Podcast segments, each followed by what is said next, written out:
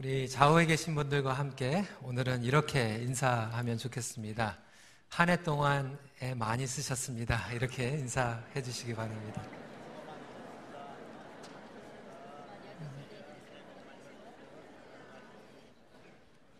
우리 성가대도 물론이고요. 어, 우리 모든 성도님들이 한 해 동안 애 많이 쓰셨습니다. 어, 오늘 다윗의 자손 예수 그리스도 세 번째 메시지 그리고 오늘 저녁 송구영신 예배째는 어, 네 번째 메시지로 이 시리즈를 마무리하도록 하겠습니다. 오늘은 구원의 기쁨을 회복시키시는 하나님이라고 하는 제목으로 함께 은혜를 나누고자 합니다. 성도 여러분, 하나님께서는 우리가 구원의 기쁨을 매일 누리며 살아가길 원하십니다. 예수님을 처음 영접하고 처음으로 신앙생활을 시작할 때만 그 감격을 누리라는 것이 아니라 사실 매일매일 순간순간마다 구원의 기쁨을 누리길 원하십니다. 그럼에도 이 구원의 기쁨과 감사 가운데 살아가지 못하는 그리스도인들이 너무나도 많이 있습니다. 사실상 예배 때마다 서로 인사하자고 하면서도 참 안쓰러운 게 이 구원의 기쁨 가운데에서 우리가 인사를 하지 못하고 굉장히 무게감 가운데에서 고민을 하고 계시는 분들이 많이 있기 때문에 그렇습니다. 여러분 왜 그럴까요? 사실상 우리를 무겁게 누리고 있는 짐들이 있고요. 그리고 우리에게 수치감과 죄책감을 주는 죄들이 있기 때문에 그렇습니다. 우리 모두에게는 클렌징이 필요하죠. 아, 지금도 기억이 나는 게요. 한국에서 자라날 때, 물론 집에서 이렇게 씻기를 하지만 연말 12월 31일이 되면 어, 새해를 맞이하기 전에 저희 아버지의 손을 잡고 목욕탕을 간 기억이 납니다. 목욕탕에 가가지고 아버지께서 이렇게 때를 밀어주셨어요. 어, 새해에 새로운 마음으로 시작을 하기 위해서 몸에 있는 때도 깨끗하게 씻어내는 그래서 이 클렌징이라고 하면 조금 감이 안 오실 텐데 이 떼미는 거에 대해서는 굉장히 감이 금방 오시는 분들이 있을 것 같아요. 그런데 이렇게 몸만 닦는 것이 아니라 영적으로도 클렌징이 필요합니다. 영적으로도 때를 미는 것이 중요합니다. 1년에 한 번 12월 31일만 이것이 필요한 것이 아니라 사실 1년 365일 매일마다 영적인 클렌징을 할때 구원의 기쁨과 감격이 우리의 삶 가운데에서 충만하게 일어나게 되는 거죠. 이것을 하지 못하기 때문에 많은 그리스도인들이 명목상 형식적으로 예배를 드리고 있지만 마음 가운데에서 깊이 솟아나오는 구원의 기쁨이 없는 채 신앙생활을 하고 있는 것입니다. 오늘 저희들이 함께 읽은 이 시편 51편은 여러분들께서 너무나도 많이 익숙한 구절이고요. 또 찬양으로도 아, 기억하실 거예요. 정결한 마음 주시옵소서. 우리 이 찬양 많이 들어보셨을 거예요. 다윗이 바세바와 배를 죄를 짓고 나서 뉘우치면서 회개하는 기도였습니다. 원래 바세바는 누구였죠? 다윗의 충성된 종이었던 우리아의 아내였죠. 우리아를 포함한 그 다윗의 군대가 전쟁터에 나가서 싸우는 동안 다윗은 예루살렘에 남아 있었고 그리고 모욕을 하고 있었던 바세바를 보는 순간 정욕을 참지 못하고 그녀와 동침을 하고야 맙니다. 나중에 바세바가 아이를 가진 것을 알자 회개를 한 것이 아니라 오히려 그 사실을 숨기려고 노력했죠. 그래서 전쟁터에 있었던 우리아를 불러다가 선심을 쓰는 것 같이 휴가를 줍니다. 어, 휴가를 주면 집에 가서 아내와 이제 또 시간을 보내고 동침을 하게 되면 자기가 범죄한 그 죄가 숨겨질 수 있다라고 생각을 했던 거죠. 하지만 충성된 우리아는 아, 집에 가지 않습니다. 전쟁터에서 지금 목숨을 걸고 싸우고 있는 동료들과 부하들이 있기 때문에 그는 자기가 마음 편하게 자기의 집에 가서 있는 것이 아니라 하루라도 빨리 다시 전쟁터로 가기로 원했던 거죠. 다윗은 자기의 이 거짓과 작전이 통하지를 않으니까 자기의 말을 들을 신복이었던 요압에게 편지를 써서 다시 우리아를 보내면서 전쟁터에 제일 앞에 세우고 자기의 군대들은 살짝 빼서 우리아가 결국은 전쟁터에서 죽게 만들어 버립니다. 우리아가 죽고 나서 바세바를 자기 아내로 맞이하게 된 것이죠. 여러분 다윗이요 자기의 죄를 회개하지 않고 오히려 더 큰 죄를 짓게 된 것입니다. 자기의 힘과 자기의 머리 그리고 자기의 왕의 포지션으로 자기의 죄를 감출 수 있다라고 생각을 했던 것입니다. 여러분 이것이요 가장 무서운 유혹입니다. 어떤 분들은요 이게 하나님의 은혜라고 생각해요. 내가 죄를 졌는데도 불구하고 아무한테 들키지 않고 그냥 잘 넘어가는 게 하나님의 은혜라고 생각합니다. 여러분 그것은요 하나님의 은혜가 아닙니다. 거짓입니다. 그리고 사단이 주는 유혹입니다. 그럼에도 불구하고 우리는 죄를 숨기면서 살아가려고 노력을 할 때가 있다라고 하는 거죠. 여러분 다윗이 이렇다면 저와 여러분들에게도 마찬가지예요. 심지어는 목회자들에게도 마찬가지입니다. 제가 예전에 우스갯소리로 목회자들에게는 11계명이 있다라고 말씀을 드린 적이 있어요. 여러분 기억나세요? 10계명이 있는데 목회자들에게는 11계명이 있어요. 그게 뭐냐면 10계명을 어겼을지라도 성도들에게 걸리지 말라. 이게 11계명입니다. 저는 그걸로 끝나는 줄 알았어요. 근데 이번에 집회 갔다가 12계명이 있더라고요. 12계명이 뭔지 아세요? 설마 걸렸더라도 끝까지 잡았대라. 여러분, 이게 얼마나 기가 막힌 일이에요. 근데 한국교회가 너무나도 서로를 비판하고 정죄하다 보니까 그거를 고백하면 회복을 시켜줘야 되는데 회복시키는 게 아니라 영원히 불구자로 만들어버리는 그런 현실 가운데에서 나오는 이 비극적인 우스개 어, 농담이 아닌가라는 생각을 하게 됩니다. 여러분 이러한 죄책감과 정죄감 가운데서 우리 하나님께서는 우리를 회복시켜 주시기를 원하십니다. 그것이 바로 하나님의 사랑이고 하나님의 은혜입니다. 그런데 그것을 누리지 못하고 우리는 하나님을 믿지 못하기 때문에 끝까지 어떻게 하든지 그것을 위장하려고 하고 숨기려고 하는데 문제가 있습니다. 그러다 보니까 내면에서는 너무나도 괴로운 거예요. 구원의 기쁨과 감격과 감사가 없이 내 안에서는 괴로운데 겉으로는 태어난 것처럼 위선적으로 행동하고 살아간다라고 하는 거죠. 여러분 다윗이 얼마나 괴로웠을까요? 겉으로는 사람들이 보기에 경건한 왕이었어요. 하나님의 마음에 합당한 왕이라고 칭함을 받았지만 내면에 가지고 있는 죄책감 가운데에서 그것도 하루 이틀이 아니라 성경에 보면요. 1년 동안 괴로워했어요. 우리는 말씀을 보면서 굉장히 패스 포워딩 해가지고 죄를 짓자마자 하나님께서 나단 선지자를 보내서 책망을 하고 회개한 것처럼 생각하지만 성경을 보면 다윗이 그것을 숨기고 괴로워했던 시간이 장차 12개월이라는 시간이 있었습니다. 그때를 돌이켜 보면서 고백했던 신음이 시편 100, 아, 110편 32편 1절부터 4절에 담겨져 있어요.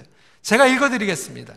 허물의 사함을 받고 자신의 죄가 가려진 자는 복이 있도다. 마음에 간사함이 없고 여호와께 정죄를 당하지 아니하는 자는 복이 있도다. 내가 입을 열지 아니할 때 종일 신음함으로 내 뼈가 세화였도다. 주의 손이 주야로 나를 누르시오니 내 진액이 빠져서 여름 가뭄에 마름같이 되었나이다. 여러분 다윗이요 삶에 기쁨, 이 없었어요. 자기의 뼈가 마르는 것 같았어요. 자기의 몸에서 진액이 다 빠져나가는 것 같았고, 여름 가뭄에 마르는 것 같은 그러한 너무나도 초라한 시간을 12개월 동안 보냈다라고 하는 거예요. 저와 여러분들 그 관계에서도 이런 분들이 계실지 몰라요. 1년 내내 겉으로 보기에는 경건한 것 같고 주일 예배 참석하고 겉으로는 섬기고 정말 저 사람은 하나님의 사람이다라고 칭함을 받고 있지만 속으로는 나의 내면은 메말라 있고 비틀어져 있고 나의 뼈는 쇠한 것 같고 몸에서 진액이 빠져나오는 것 같은 그 괴로운 가운데에서 거하고 있는 성도들이 있을 줄 모르겠어요. 삶에는 기쁨이 없어요. 하나님의 임재하심이 멀리 떠난 것 같이 잠까지 설치는 괴로움 가운데 거하는 성도님들이 계시지는 않습니까?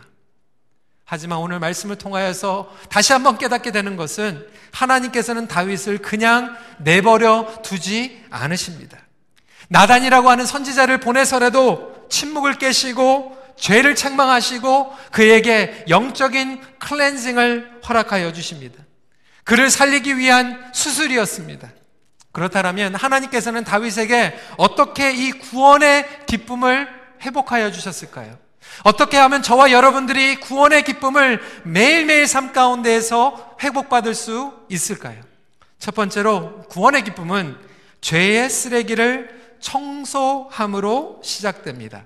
우리 1절 후반부와 2절 말씀 같이 읽도록 하겠습니다. 시작. 내 죄악을 지워 주소서. 나의 죄악을 맑게 씻으시며 나의 죄를 깨끗이 제하소서. 여러분, 우리의 죄가 해결받지 못하면 신앙의 성장은 물론이고 기쁨과 자유가 없습니다. 죄는 사슬입니다. 죄는 멍해입니다. 죄는 가리려고 하면 가릴수록 더 썩어지는 것이 죄입니다. 제가 이전에도 말씀을 드렸지만 여러분 썩는 상한 음식을요 냉장고에 숨겨놓는다고 해서 음식이 상한 음식이 신선해지는 게 아니에요. 여러분들이 1년 12달 동안 샤워도 안 하고 냄새나고 지저분하는데 향수만 좋은 향수 뿌린다고 여러분 몸이 깨끗해지는 것이 아닙니다. 겉으로 볼 때는 사람들에게 감출 수 있을지 모르지만 안에 있는 때는 마찬가지로 썩어 들어가게 되는 것입니다. 마찬가지로 우리의 삶 가운데에서 클린업 해야 될 죄가 있다라면 그것을 클렌징을 해야지 가리고 지나간다라면 우리의 삶 가운데에서 나만이 그것을 피해를 보는 것이 아니라 나의 관계 가운데에서 나의 삶의 모든 영역 가운데에서 그것이 상해 들어가고 썩어 들어가고 골마 들어가게 된다라고 하는 것입니다. 이것을 우리가 심각하게 여기고 하나님께서 오늘 우리에게 주시는 말씀이 있다라면 그 죄를 고백하고 회개하고 주님 앞에 클렌징을 받을 수 있는 저와 여러분들이 되시길 간절히 소원합니다. 여러분 진정한 회개와 회복이 없다면 그 죄는 썩어 들어가게 되기 때문에 그렇습니다. 우리는 죄를 지으면요 그것을 합리화시킵니다. 그리고 죄가 우리를 다스리기 시작합니다. 성령님께서 하나님의 말씀이 우리를 다스리는 것이 아니라 죄가 우리를 다스리기 시작합니다. 제가 죄라고 얘기하는 것은 행동적인 죄만 얘기하는 게 아니에요. 마음의 죄도 마찬가지고 생각의 죄도 마찬가지고 언어의 죄도 마찬가지입니다. 어떠한 부부 관계는 정말로 죄가 다스리는 부부 관계가 있어요. 마음 가운데서 용서하지 못하고 쓴뿌리를 가지고 정말 그 사람을 증오하고 저주하는 마음 때문에 모든 가족의 그 관계가 하나님의 구원의 기쁨으로 다스림을 받는 것이 아니라 저주와 미움과 앙금이 그 관계를 다스리고 있지는 않습니까? 그러면서도 우리는 합리화시킨다라고 하는 것이죠. 저 사람이 먼저 회개하지 않았으니까. 저 사람이 잘못하고 하다고 하지 않았으니까. 입술의 죄도 마찬가지입니다. 우리의 생각의 죄도 마찬가지예요. 그러면서 우리는 끝까지 합리화하면서 나간다라고 하는 거예요. 여러분, 죄가 우리를 다스리기 시작하면요. 컴퓨터에 바이러스가 들어오면 우리의 컴퓨터가 우리의 전화기가 slow down 되는 것 같이 죄가 들어오고 그것을 clean up 하지 않으면 우리의 영적인 생활이 slow down 되기 시작해요. 나태해지기 시작해요. 기도 생활도 게을러하게 되죠. 우리 이번 주에 특세가 있어요. 방학 때 특세를 하게 되죠. 근데 여러분, 많은 분들이요. 정말 영적으로 깨어 있으면요. 기도하게 돼요. 근데 기도하기 원하지 않으면 나태해지니까 우리는 합당하죠. 많은 부모님들이 그렇게 얘기를 해요. 어, 애들이 계약을 했으니까 도시락 준비해야 돼가지고 새벽에 못 나옵니다. 방학 때 지금 하는 거예요. 애들이 방학 때면 집에 있으니까 새벽에 못 나옵니다. 이렇게 해도 우리는 합리화시키고 저렇게 해도 합리화시키는 거예요. 영적으로 깨어 있으면요. 이럼에도 불구하고 기도하고 저럼에도 불구하고 기도하게 됩니다. 이것이 영적으로 죄가 들어오니까 바이러스가 들어오니까 우상숭배를 하다 보니까 하나님과의 사랑이 멀어지고 식어지다 보니까 우리는 그 죄를 가지고 클린업을 하기보다는 합리화하기 시작한다라고 하는 거예요. 그러다 보니까 양심의 화인을 맞고 우리의 영적인 민감함이 무뎌지고 성령님께서 인도함을 받는 능력을 잃어버리게 됩니다. 빈 껍데기인 형식적인 예배를 드릴 수밖에 없어요. 다윗도 12개월 동안 형식적으로 예배를 드렸어요. 예배 자리에 나갔어요. 제사하는 자리에 나갔어요. 겉으로는 사람들에게 감출 수 있었어요. 하지만 영적으로는 감동이 없었던 신앙생활. 여러분 혹시 저와 여러분들이 오랫동안 그렇게 신앙생활 하고 있지는 않았습니까? 올해가 지나기 전에 하나님 앞에서 영적인 cleansing을 할 수 있는 저와 여러분들이 되시길 다시 한번 간절히 소원합니다. 두 번째로 구원의 기쁨은 하나님을 경외함과 항상 비례합니다. 하나님을 경외함이란 무엇입니까? 많은 분들이요, 하나님을 경외한다라고 하는 것을 유교적 사상으로 생각해요. respect 하는 거. 여러분, 유교, 유교 사상으로 하나님을 경외하는 것을 이해하시면 안 됩니다. 다윗은요, 하나님을 경외하면서 예배할 때, 찬양할 때요, 그가 온전히 서 있을 때는 정말 예배할 때도 신나게 춤을 추면서 하나님 앞에 예배를 드렸어요. 근데 많은 분들이 아주 방종맞게 하나님을 경외해야 되는데 그게 경외하는 것이 아니라고 생각해요. 여러분, 하나님을 경외하는 것이 성경적으로 얘기하는 건 뭐냐면 하나님이 하나님 되심을 인정하는 게 하나님을 경외하는 것입니다. 하나님을 온전히 이해하는 것이 하나님을 경외하는 거예요. 하나님은 어떠한 분이십니까? 하나님은 100% 사랑의 하나님이세요. 또한 하나님은 100% 공의의 하나님이세요. 하나님은 100% 하나님, 사랑의 하나님이시고 100% 공의의 하나님이신 것을 다 이해하는 것이 하나님을 경외하는 거예요. 어떤 분들은 하나님이 100% 공의의 하나님인 것을 믿는데 사랑의 하나님인 것을 잃어버렸기 때문에 율법주의를 살아가는 거예요. 율법주의도 하나님을 경외하는 것이 아닙니다. 반면에 오늘날 너무나도 많은 젊은 세대들이 하나님을 사랑의 하나님이라고 믿고 있지만 공의의 하나님, 심판의 하나님이라는 것을 잃어버리고 있어요. 그것도 하나님을 경외하는 것이 아닙니다. 신앙의 성장에도 이 둘이 함께 필요하죠. 이 둘 중에 하나를 놓치면 신앙의 균형을 잃어버리고 하나님의 경외함조차 상실하게 됩니다. 하나님의 경외함을 상실할 때 구원의 기쁨을 잃어버리게 되죠.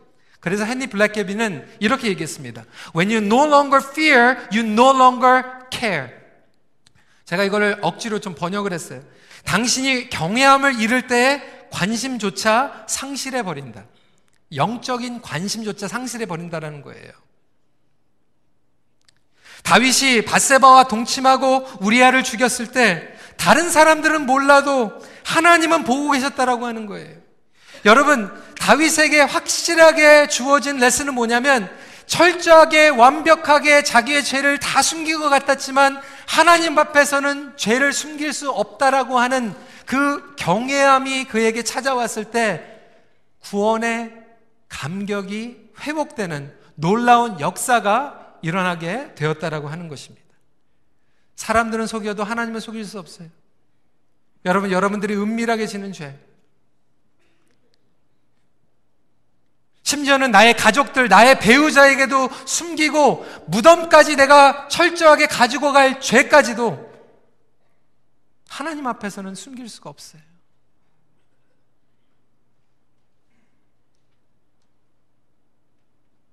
내 안에 가지고 있는 암금과 그 쓴뿌리와 증오하는 그 마음조차도 하나님 앞에서는 가릴 수가 없어요. 하나님은 우리를, 우리의 죄를 그냥 대충 넘어가시지 않으세요. 어떻게 다스리실까요? 첫 번째로 하나님께서는 내적인 질책을 주세요. 이거를 인터널 체스트닝이라고 해요. 인터널 리뷰킹이라고 얘기를 해요. 내적으로 오늘도 하나님께서 여러분들을 너무나도 사랑하시기 때문에 말씀을 통하여서 찔림을 주실 수 있어요. 하나님께서 사랑하시기 때문에 내적인 질책을 주시는 거예요. 사랑하는 아무개야 내가 너무나도 너를 사랑하고 있고 네가 지금 가지고 있는 그 죄를 지금 해결하길 원한단다. 지금 해결. 우리가 말씀을 열고 말씀을 묵상하고 기도할 때 성령님께서 주시는 내적인 질책이 있어요. 여러분 그때 우리가 돌이키고 회개하면 그 성도들은 정말로 하나님 앞에 축복받은 성도들이에요. 제가 2주 전에 말씀을 전했죠. 집회 갔다 와가지고 다시 교회에 오니까 너무나도 일들이 많이 밀려 있어요. 금요일 날 행사 있고요. 토요일 날 행사가 있고 주일 날 예배가 있고요. 너무나도 할 게 많아가지고 제 마음 가운데 막 이제 anxious 되기 시작했어요. 새벽마다 나가가지고 이제 기도를 하는 거죠. 하나님 힘 주시옵소서. 이거 잘 감당할 수 있도록 도와주세요. 이 예배 제 시간에 정말 제 시간에 설교 맞춰야 되고 정말 예배도 또 너무 오래 가면 안 되고 뭐 이런 생각을 하면서 예배 준비하고 설교 준비하고 해야 될 리스트를 계속 뽑아가지고 하나님 이것도 도와주시고 저것도 도와주시고 왜 이렇게 행사가 많지? 막 이렇게 고민하는 가운데에서 기도하는데 성령님께서 제 마음 가운데 이런 마음을 주시는 것 같아요. 희성아, 네가 나를 사랑하느니? Do you love me? Do you love your people? 네가 너의 성도들을 정말로 사랑하는 마음. 저에게는 그게 내적인 질책이었어요. 하나님 죄송합니다. 내가 목회자로 나의 책임은 다 한다라고 겉으로 보기에는 내가 해야 될 것들을 철저히 다 한다라고 생각을 했지만 그거보다 더 중요한 것이 내 마음 가운데 있는 하나님을 경외하고 하나님을 사랑하고 성도들을 축복하기 원하는 그 마음이 빗나가 있는 하나님 죄송해요.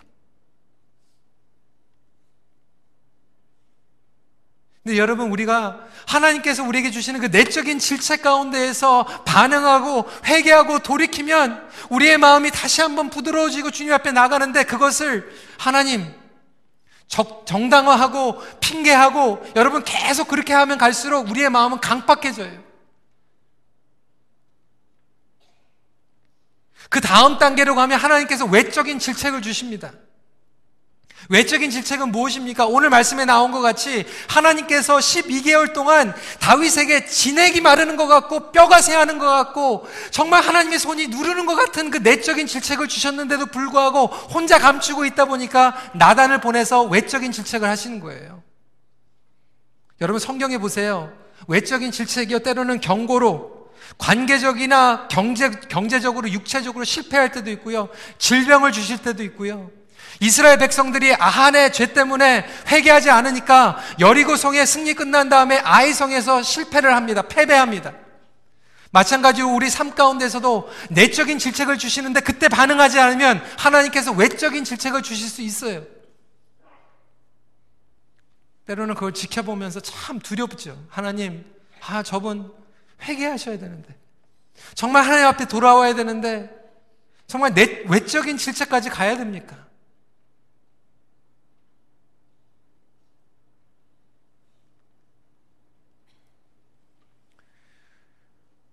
여러분, 그렇다고 오해하지는 마세요.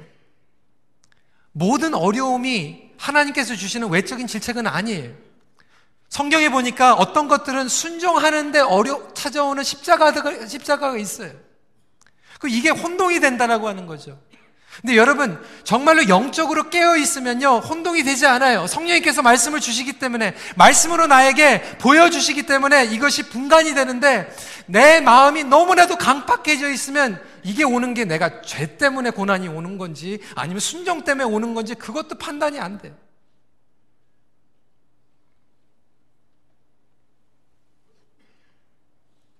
분명한 것은 하나님께서는 죄를 그냥 넘기지 않으십니다. 독생자이신 예수 그리스도를 보내셔서 십자가에 못 박혀 죽으시기까지 하나님께서는 죄를 심각하게 여기시고 왜? 죄가 해결이 안 되면 죄가 우리에게 왕노릇하니까. 우리의 관계와 우리의 직업과 우리의 사업을 다스리니까. 여러분 2017년 동안 하나님의 말씀과 성령님께서 여러분들을 다스리셨습니까? 아니면 여러분들의 죄성과 여러분들이 정당화하는 것들이 여러분들을 다스리며 이끌려 왔습니까? 하나님 앞에서 그것을 가지고 나가는 것이 경외함이에요. 우리가 반드시 기억해야 할 것은 죄를 질 때 다른 사람들에게도 물론 상처를 주지만 가장 먼저 넘버원 하나님 앞에서 죄를 짓는 거죠. 다윗의 죄 때문에 우리아가 죽었고 우리아의 부모들이 상처를 받았겠지만 다윗은 이렇게 고백합니다. 4절 말씀 한 목소리로 읽도록 하겠습니다. 시작. 내가 죽게만 범죄하여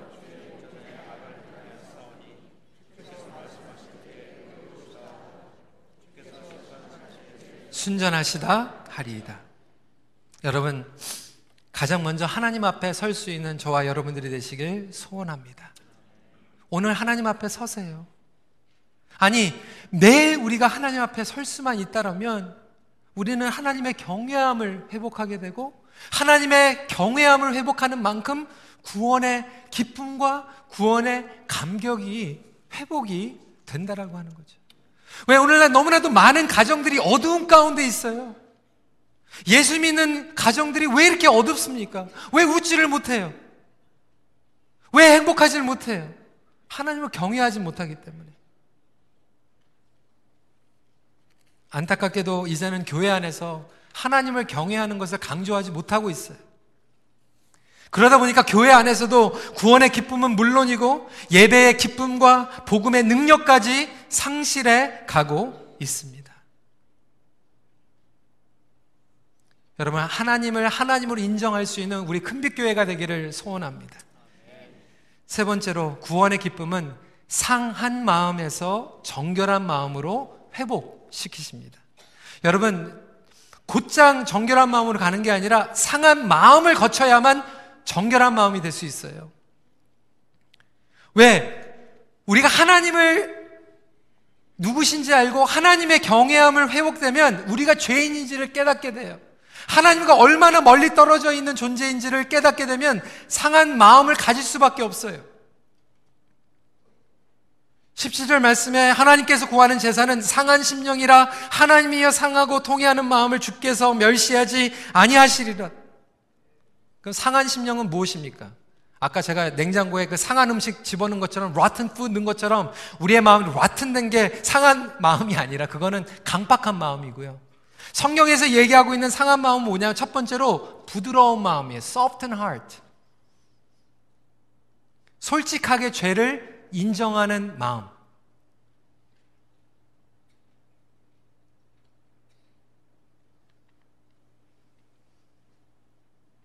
자기가 죄를 진 거를 아는 마음. 그게 soft and heart예요.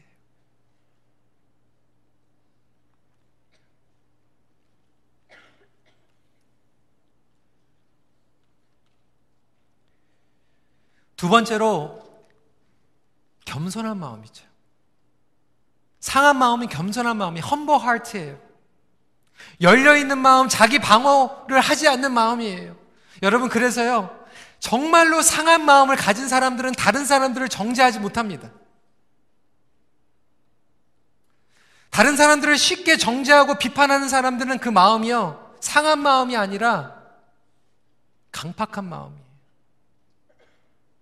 뒤틀린 마음이에요. 정말로 상한 마음, 겸손한 마음을 가지면요. 자기 죄를 보기 때문에 자기 죄 때문에 너무 괴로워서 회개하기 때문에 다른 사람들의 죄를 가지고 정죄할 수 있는 여력조차 없어요.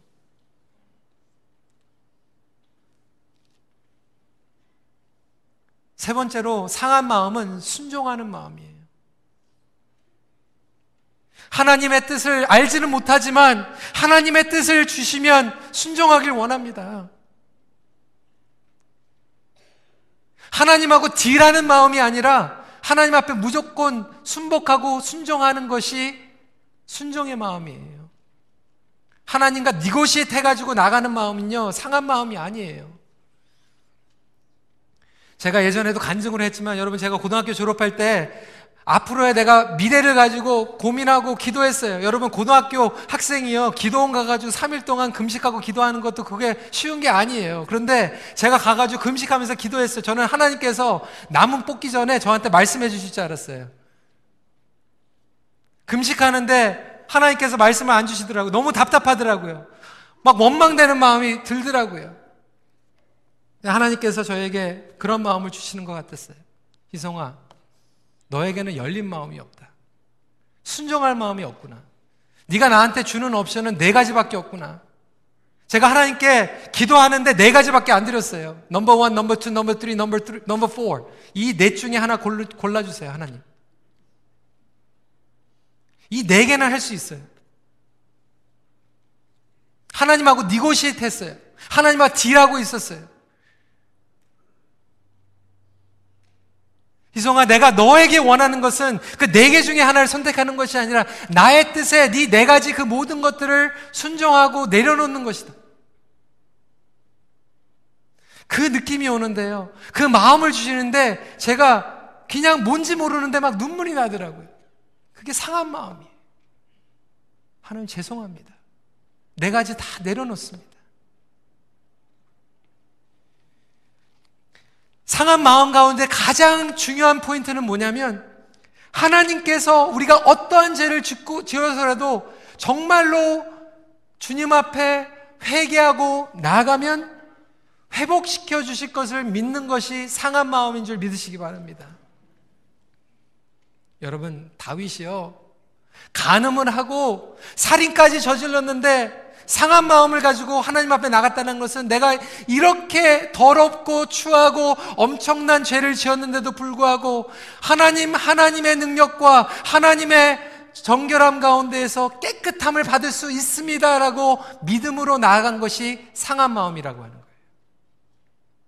저와 여러분들이 그러한 마음으로 주님 앞에 나아가길 소원합니다. 우리 하나님은 여러분들을 새롭게 해주시는 하나님이십니다. 다윗의 고백이에요. 7절이 우슬초로 나를 정결하게 하소서 내가 정하리이다. 나의 죄를 씻어주셔서 내가 눈보다 희리이다. 여러분 우슬초란 가지 제가 예전에도 설명드렸을 거예요. 구약 때에는 제사장들이 우슬초 가지를 희생 제물에 피에 담고 가지고 스프링클하는 예식을 했어요. 뿌렸어요. 피로써 깨끗함을 받는 것을 상징했어요. 예수 그리스도의 보혈을 예표하는 거였어요. 우리가 그 어떤 무서운 추한 죄를 지었을지라도 예수 그리스도의 십자가의 보혈이 우리에게 뿌려지면 우리가 정결하게 되는 놀라운 역사가 있을 줄 믿으시기 바랍니다. 그것을 믿는 것이 상한 마음이고 그 보혈로 깨끗하게 되는 것이 정한 마음이에요.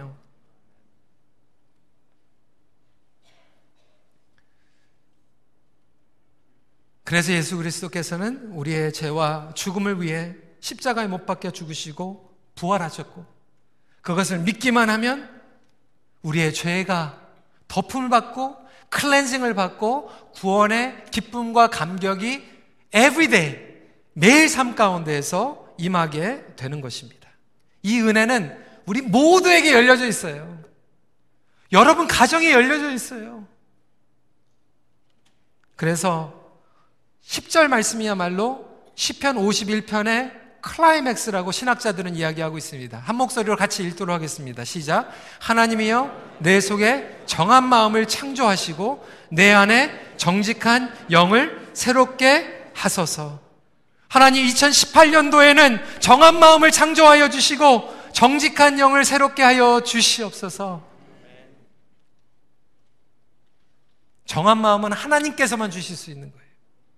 여러분들이 스스로 정한 마음을 만들 수 있다라고 하면 그게 복음이 아니에요. 하나님만 주실 수 있는 것. 이게 복음의 능력이에요. 하나님만 주실 수 있는 것들을 여러분들이 받으시길 소원합니다. 여러분 이렇게 되면요. 우리의 마음이요. 상한 마음은요. 진심으로 하나님 앞에 회개를 하는데 정한 마음이 되면 전심으로 하나님을 사랑하게 돼요. 예전에도 설명드렸을 거예요. 진심으로와 전심으로가 달라요. 여러분 중독자들도요. 중독되고 나서 나중에 뉘우치면요. 진심으로 미안해해요. 남편이 바람 피고도요. 진심으로 아내한테 미안해해요. 근데 진심으로 미안해하는 거는 진심으로 미안한데 진심으로 아내를 사랑하는데 아내도 사랑하고 밖에 있는 여자도 사랑하는 거예요. 그게 진심으로예요. 진심으로 오늘 미안한데 내일 또 해. 그게 진심이에요. 그런데 정한 마음이 되면 전심으로 사랑하죠. 그 사람만 사랑하게 되죠. 하나님만 바라본다고 고백하게 되죠. 상한 심령에서 정한 심령으로 정직한 영으로 나아가는 놀라운 회복. 여러분 이런 일이 일어날 때요. 우리만 회복을 받는 것이 아니라 다른 사람들이 회복받을 수 있도록 쓰임을 받기 시작합니다.